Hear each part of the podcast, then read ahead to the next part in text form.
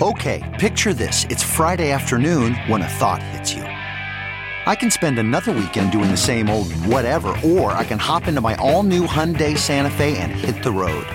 With available HTRAC, all wheel drive, and three row seating, my whole family can head deep into the wild. Conquer the weekend in the all new Hyundai Santa Fe. Visit HyundaiUSA.com or call 562 for more details. Hyundai, there's joy in every journey. CarMax is putting peace of mind back in car shopping by putting you in the driver's seat to find a ride that's right for you. Because at CarMax, we believe you shouldn't just settle for a car, you should love your car. That's why every car we sell is CarMax certified quality so you can be sure with upfront pricing that's the same for every customer. So don't settle. Find love at first drive and start shopping now at CarMax.com.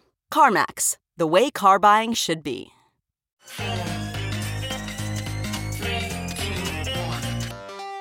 Welcome back to The Breakdown with me, NLW. It's a daily podcast on macro, Bitcoin, and the big picture power shifts remaking our world. The Breakdown is sponsored by Nexo.io, Near, and FTX, and produced and distributed by Coindesk. What's going on, guys? It is Tuesday, May 21st, and today we are doing a summer preview of the big macro issues that are likely to dominate the discourse for the coming months. Before we get into that, however, if you are enjoying the breakdown, please go subscribe to it, give it a rating, give it a review, or if you want to dive deeper into the conversation, come join us on the Breakers Discord. You can find a link in the show notes or go to bit.ly slash breakdownpod. Also, a disclosure as always, in addition to them being a sponsor of the show, I also work with FTX. All right, welcome back, everyone. I hope if you are a citizen of the USA, you had a great Memorial Day, and for everyone else, you had a wonderful weekend and beginning of your week. Now, this is traditionally the first official day of summer after Memorial Day. Also, traditionally, summer is kind of a slow season for markets. There is a well known saying, sell in May and go away. And it actually goes all the way back to an old English saying, sell in May and go away and come back on St. Leger's Day. So this dates back to merchants, bankers, aristocrats in markets in London decamping to the country or the shore for the summer. St. Leger's Stakes was a major mid September horse race that made up the last leg of the British Triple Crown. Now, this idea of the titans of industry heading off during the summer for some R&R followed markets over into New York as well. The sell in May and go away phrase was popularized by the Stock Traders Almanac, and the more important thing is that it seems to have some basis in reality there has been a historic underperformance in markets between May and October. Since 1990, May to October sees an average gain in the S&P 500 of about 2%, while November to April usually average around 7%. Now, there are some questions of to what extent this aphorism still holds. Since 2013, there has been slightly less correlation, and obviously larger events like the injections of liquidity from central banks post coronavirus crash can certainly beat this effect. But still, the idea looms large in market perception. And so, given that we're heading into a historically quieter time in markets, what we're going to do today is look at a set of news from the past long holiday weekend, but in the context of a summer preview. I think each of these stories reflect the type of thing you're going to see a lot of in the next couple months. Let's start with the issue that has dominated markets and politics for that matter throughout 2022 and was already starting to late last year. Pomp's newsletter title kind of nails the story. Jerome Powell is being called to the principal's office. So, from Bloomberg, President Joe Biden will hold a rare Oval Office meeting on Tuesday with Federal Reserve Chair Jerome Powell amid the highest inflation in decades, which has angered Americans and hurt his standing with voters. The two will discuss the state of the American and global economy, according to a White House statement. It's the first meeting between the two since Biden in November announced his intention to nominate Powell for a second term at the helm of the U.S. Central Bank. End quote. When it comes to inflation, we have two things going on right now an official rock and a hard place situation. On the one hand, is that elevated level of inflation. And keep in mind, what's important about this inflation is that it's actually impacting consumers in ways that are knowable, clear, and painful. Increased cost of rent and housing, increased food costs, increased gas and energy costs. These things are a type of inflation that people feel distinctly, especially if they're living paycheck to paycheck. But there is also a political context that makes this even more pertinent. It is a midterm year in the US, and the Democrats are looking like they're going to get hammered.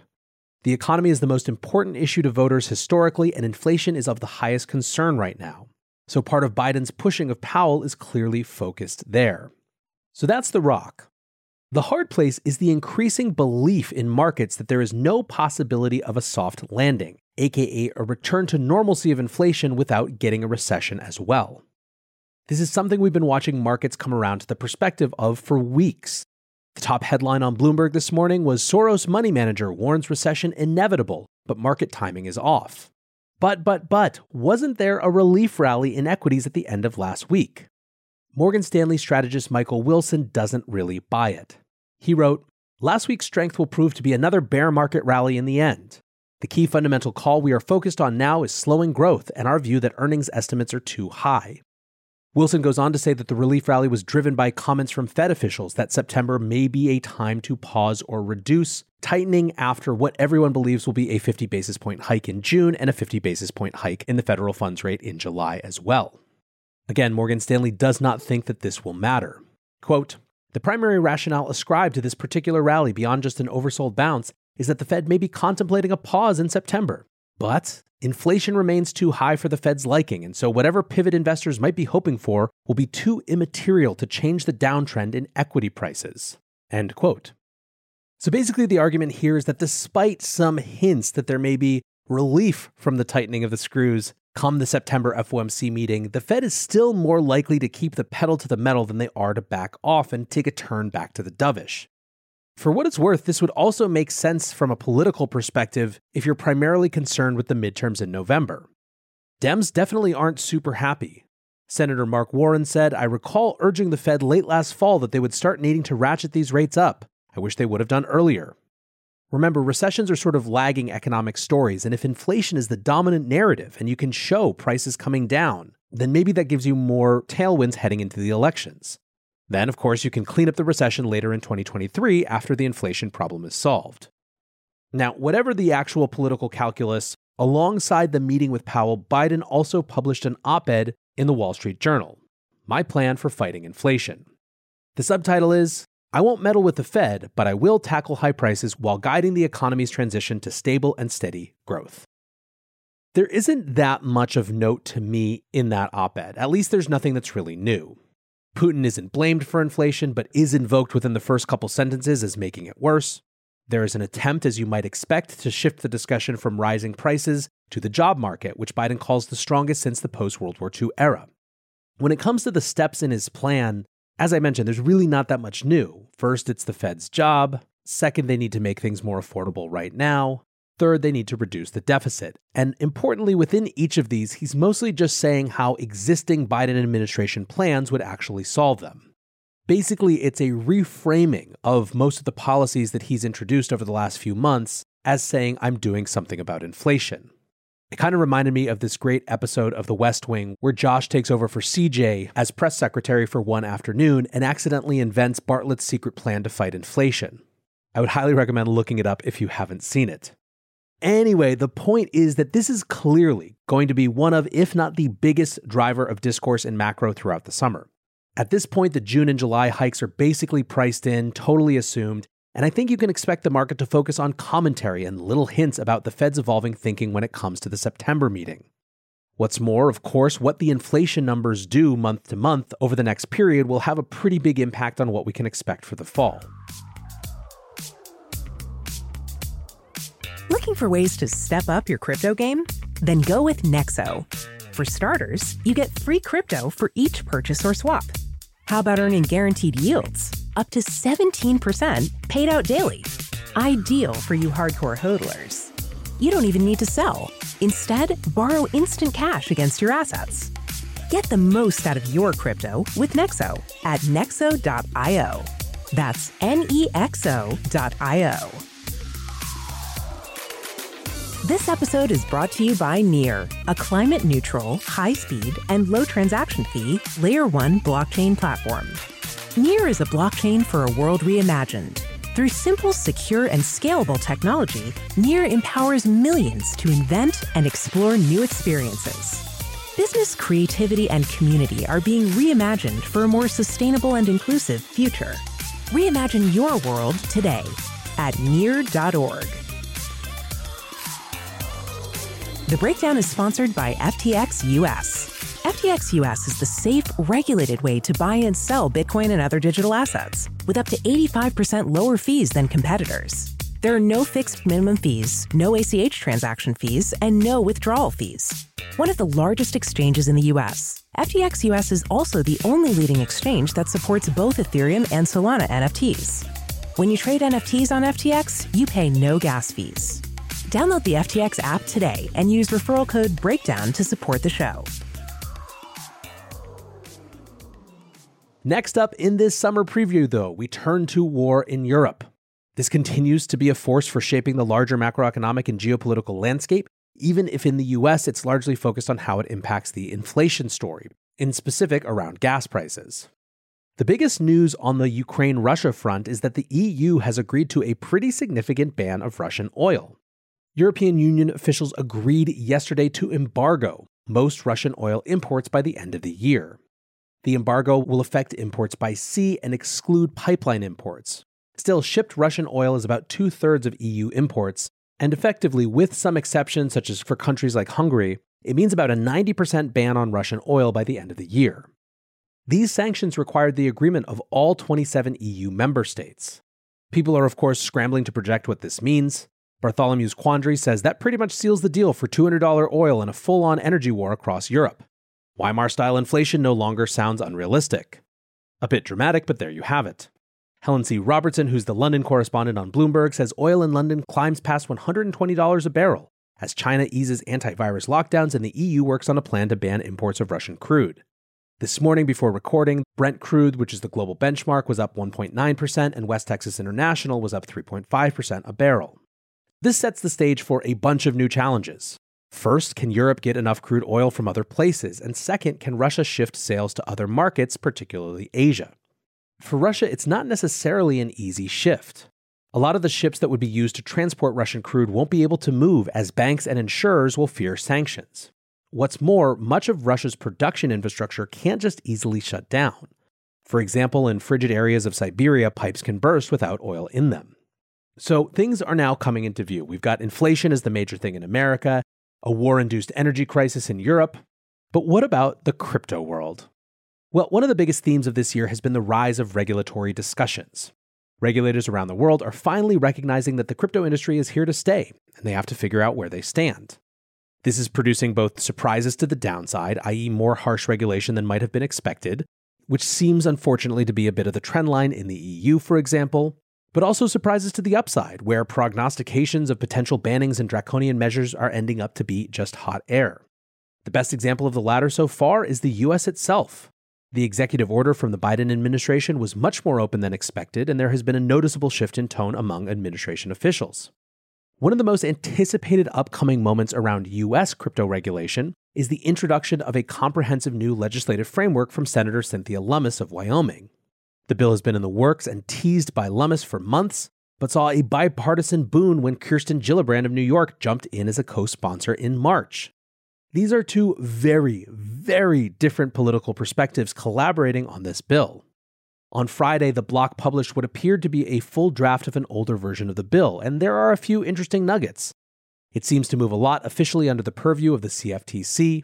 It adds a term ancillary asset to the Securities Exchange Act.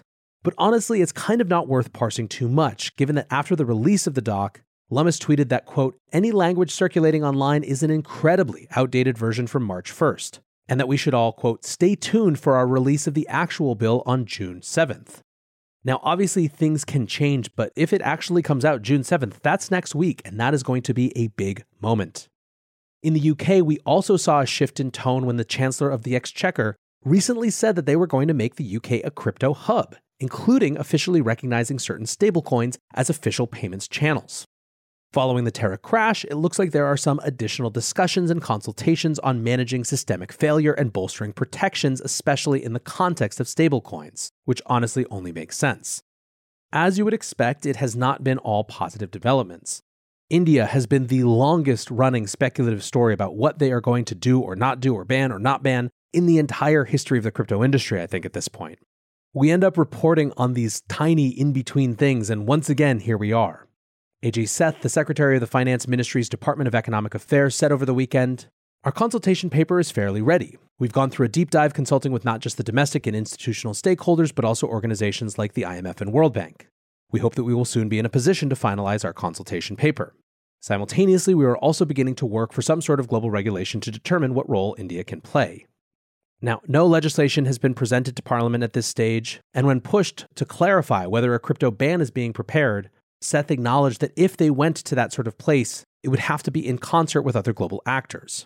Quote, Whatever we do, even if we go to the extreme form, the countries that have chosen to prohibit, they can't succeed unless there is a global consensus. Given how much pressure the IMF has been putting on countries around crypto, and given recent comments from the Indian Prime Minister speaking at Davos, where he said cryptocurrency is an example of the kind of challenge we are facing as a global family with a changing global order. To fight this, every nation, every global agency needs to have collective and synchronized action. Given that framing, you'd be forgiven for being a little nervous about what we might see out of India. Lastly, on the crypto markets. I don't think it really needs to be said that nothing on this show should ever be considered financial advice, but just in case nothing on this show should ever be considered financial advice, it's clear, however, that everyone is trying to figure out what crypto markets are likely to do next. Right now, we're finally in something of a small relief rally. It started just after Bitcoin completed its ninth red week, which was a record, a bad record. The price of Bitcoin jumped to over 31K, its biggest jump since the beginning of March, and lots of other assets followed. The explanation that some have pointed to is optimism returning to Asian markets as China eases lockdowns. Still, I would say that broadly speaking, there is not a ton that people see coming down the pipeline in the next couple of months that's really likely to drive sentiment. The thing to watch is if there is some internal catalyst unique to the crypto industry that can actually break it out of the macro determined cycle. As I mentioned, June and July have basically priced in rate hikes from the Fed, and I kind of think markets are just going to be on autopilot until we get more clarity about what's likely to happen in the fall. Should it be the case that what the Federal Reserve does is going to shape the entire complex tapestry of the crypto industry? Absolutely not, but here we are. That is a bit of what I am seeing right now and how I think it will relate to conversations that we'll be having over the next couple months. For now, I want to say thanks again to my sponsors, Nexo.io, Near, and FTX. And thanks to you guys for listening. Until tomorrow, be safe and take care of each other. Peace. Hey, Breakdown listeners, come join Coindesk's Consensus 2022, the festival for the decentralized world, this June 9th through the 12th in Austin, Texas. This is the only festival showcasing and celebrating all sides of blockchain, crypto ecosystems, Web3, and the metaverse, and is designed for crypto newbies, investors, entrepreneurs, developers, and creators. Use code BREAKDOWN to get 15% off your pass at Coindesk.com slash consensus 2022.